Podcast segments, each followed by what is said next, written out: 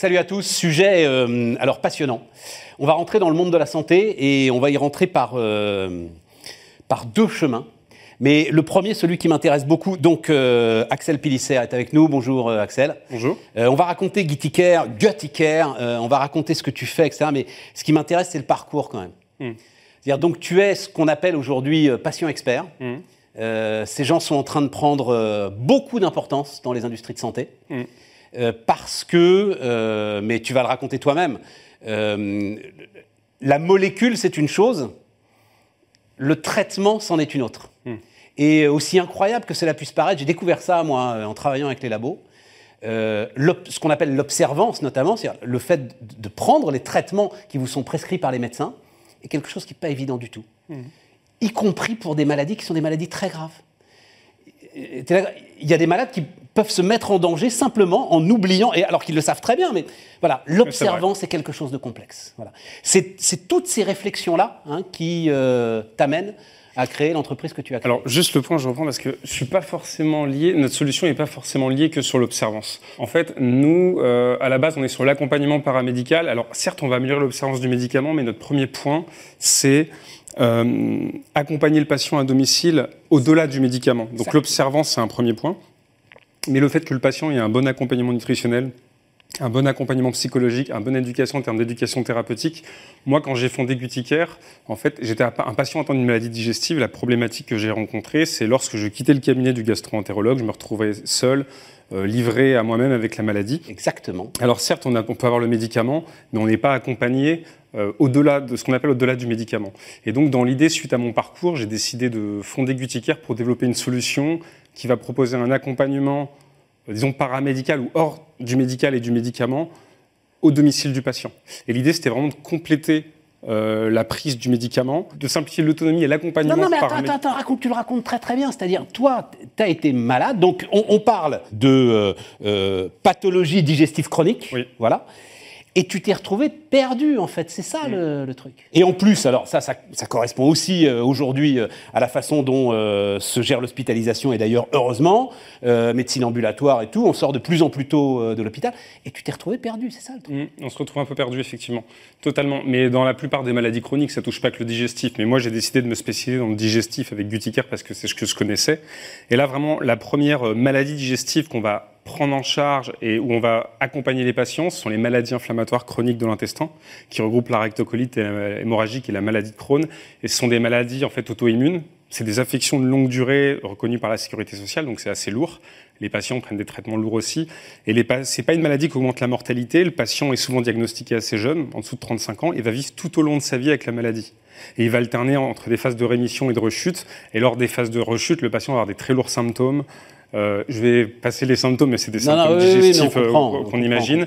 Et si dans le pire des cas, le patient n'est soit pas correctement suivi, soit bien suivi, mais avec son médecin, plus le médicament, il n'arrive pas à contrôler l'inflammation ou les symptômes du patient, le dernier recours, c'est la chirurgie. Donc le patient est hospitalisé, peut avoir des chirurgies, donc ça peut être des retraits de parties de l'intestin inflammé, des retraits du rectum. Alors attends, euh, rentrons dans ta plateforme numérique. Mm. Qu'est-ce qu'elle apporte exactement? Comment est-ce que ça se passe? Donc j'imagine qu'il y a une extrémité sur le portable du malade Exactement. Il y a une application mobile pour le patient et une interface de suivi pour le médecin. Et ce qui va se passer, c'est qu'en fait, le patient va voir son médecin, le médecin lui prescrit le dispositif, le patient rentre chez lui, il installe l'application, il entre un code pour accéder à son programme. Mais il n'y a pas que de l'application, on a une équipe paramédicale libérale spécialisée sur la pathologie du patient. Donc dès que le patient rentre chez lui, il va pouvoir réserver une première consultation avec un coordinateur qui va l'accompagner, le former sur l'application, sur l'accompagnement euh, à domicile. Et ce qui va se passer, c'est que notre, dispositif comprend deux modules. Un premier module où toutes les X périodes, en fonction du profil du patient, on va récolter des données digitales par le biais de questionnaires à travers l'application et aussi des données biologiques. On envoie des, on a externalisé la, biologie, on envoie des, des, autotests au domicile du patient pour récupérer un marqueur biologique qui permet euh, de prédire les risques de rechute. Donc ça, c'est le premier module. En récupérant ces données, on va être capable de prédire 3 à 6 mois à l'avance euh, les rechutes avant qu'elles surviennent. Donc on va pouvoir prévenir le médecin, dire ce patient a un risque important de rechute inflammatoire et de rechute symptomatique. Ça va permettre au médecin de, entre guillemets, sans rien faire, de savoir qu'un patient a un risque de rechute, de le prioriser, de le voir, de modifier son traitement et sa posologie de traitement, par exemple, pour avoir plus de temps pour éviter l'inflammation grave, les, événements désirables importants et potentiellement éviter l'hospitalisation et la chirurgie. Qui paye? Alors aujourd'hui, le payeur, business model. Le business model final, c'est la sécurité sociale. On est sur un dispositif médical, donc comme un médicament numérique. Tes clients, c'est les cliniques et les CHU. Nos clients, c'est les sécurités sociales et les assurances. Alors en fait, c'est en deux étapes. Aujourd'hui, on travaille avec l'industrie pharmaceutique qui finance le déploiement de notre solution ça leur permet d'améliorer le parcours de soins. Ça veut dire quoi Qu'ils financent le déploiement de notre solution? C'est-à-dire qu'ils t'aident à euh, la concevoir, la faire monter en puissance Pas forcément euh, la concevoir, parce qu'on l'a déjà conçu aujourd'hui. On a le marquage chez eux, on a déployé dans, les, dans, les centres, dans 15 services de gastroentérologie, mais l'industriel va nous financer pour déployer la solution et pouvoir améliorer le parcours de soins du patient. Tu as 8000 patients accompagnés aujourd'hui, c'est ça il y a hein Alors, il y a 8000 utilisateurs à travers euh, l'application, parce qu'elle est téléchargeable gratuitement. Et au niveau hospitalier, sur les 15 centres, sur les 6 derniers mois, on a à peu près un peu plus de 100 patients euh, qui ont commencé le suivi. Donc ça, ça veut dire qu'il faut de l'infra quand même pour... Euh, et, c'est là que l'industrie pharmaceutique t'aide, c'est ça que tu appelles déployer la, solution? L'industrie pharmaceutique va faire deux choses, elle va nous financer avant le remboursement, elle va nous accompagner sur les protocoles cliniques et les designs cliniques pour montrer les preuves et obtenir le remboursement. Et elle va nous aider à, distribuer la solution. C'est-à-dire qu'il y a des laboratoires qui vont avoir des coordinateurs de parcours de soins et qui vont pouvoir apporter la solution dans les établissements de santé avec nous, qui vont nous aider en opérationnel. Je comprends. Mais le business model final, alors ça va dépendre si on parle de la France, des États-Unis, mais en France, le business model, là on prépare des études cliniques, c'est démontrer l'impact clinique de qualité de vie et organisationnelle du dispositif et de négocier un remboursement avec la sécurité sociale, on est une solution de télésurveillance. et, Donc on rentre... et clairement, si par exemple tu évites la chirurgie, euh, les gains pour la sécurité sociale, ils sont massifs. Il y a des gains économiques et des gains de qualité de vie pour le patient. Donc vraiment, nos deux points, c'est faire faire des économies au système de santé, aussi aux patients, parce que le patient a des coûts directs qu'ils n'ont pas toujours calculés, et éviter les hospitalisations graves, les chirurgies et améliorer la qualité de vie du patient en diminuant ses symptômes au quotidien. Bien sûr. Alors, tu l'as dit très vite, tu te déploies aussi aux États-Unis?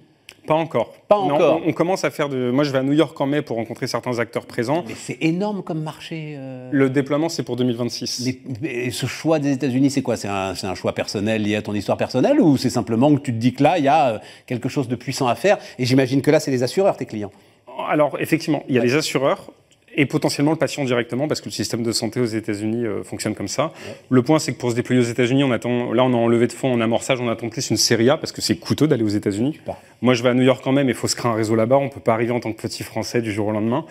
Euh, et donc, les trois pays qu'on cible en priorité, c'est la France, l'Allemagne et les États-Unis. Pourquoi? Parce que c'est aussi les pays les plus en avance dans le remboursement des solutions digitales. D'accord. La France, depuis peu, rembourse les solutions de télésurveillance. Donc il y a un forfait euh, qui est entré en droit commun avec la PLFS 2022. Oui, je me souviens de. Et euh, donc l'Allemagne, depuis pratiquement deux ans, rembourse les thérapies digitales et les solutions aussi de, télésurveillance.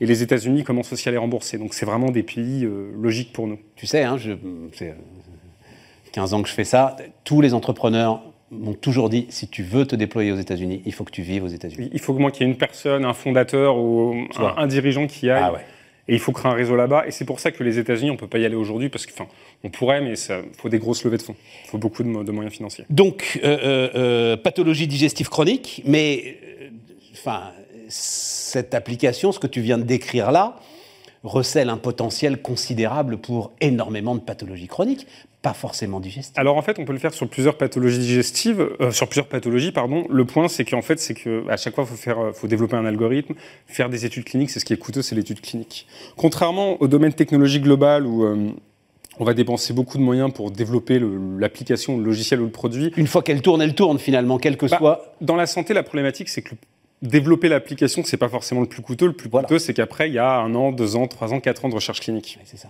Et c'est ça qui et, l'aspect réglementaire qui en Europe est très lourd avec les nouvelles entrées en réglementation.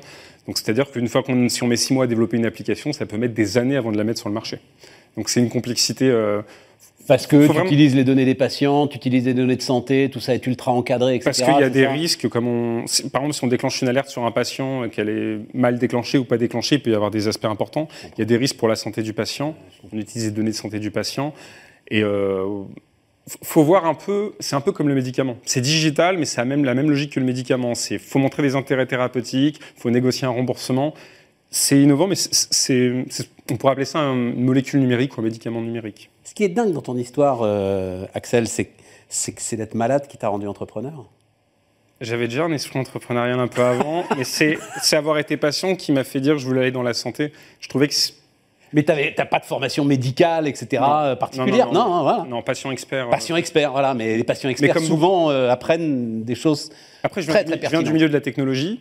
Et j'ai déjà fait euh, du business aussi. J'ai été développeur, donc j'ai toujours voulu entreprendre.